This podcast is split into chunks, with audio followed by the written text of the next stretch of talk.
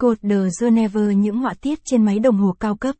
Chúng ta thấy rất nhiều kiểu thiết kế hoa văn trong bước hoàn thiện đồng hồ một cách hết sức tinh tế, và đây cũng chính là một trong những yếu tố làm chiếc đồng hồ trở nên đắt giá.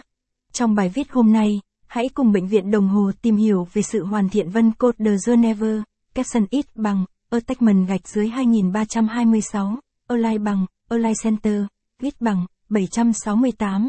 Vân Code de Geneva được sử dụng hoàn thiện máy Omega, Capson, trong chế tạo đồng hồ. Họa tiết Code de Geneva ngày càng phổ biến.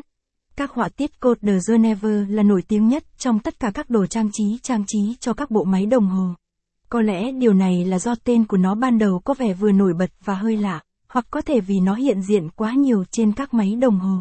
Dù thế nào đi nữa, mô hình này bắt nguồn từ các bề mặt trơn nhẵn của các chuyển động cơ học là một cảnh tượng quen thuộc trong bối cảnh chế tạo đồng hồ đến mức người ta gần như quên rằng việc hoàn thiện không phải là một yếu tố thẩm mỹ đơn thuần.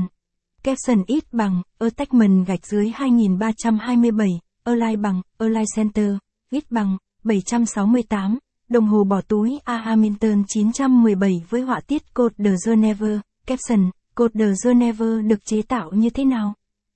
Nói đúng ra, vân cột de Geneva là những vết xước.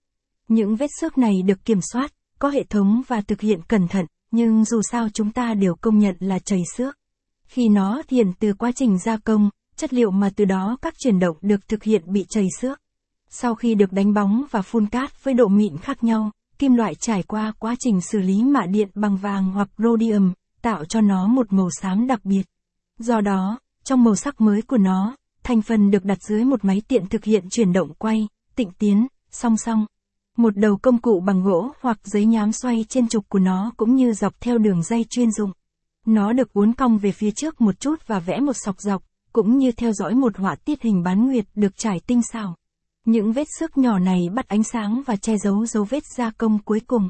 Cột de Geneva cũng có phiên bản hình tròn, trong đó công cụ được đặt trên một tàu sân bay quay không có chuyển động tịnh tiến. Cột de Geneva vào đầu thế kỷ 20.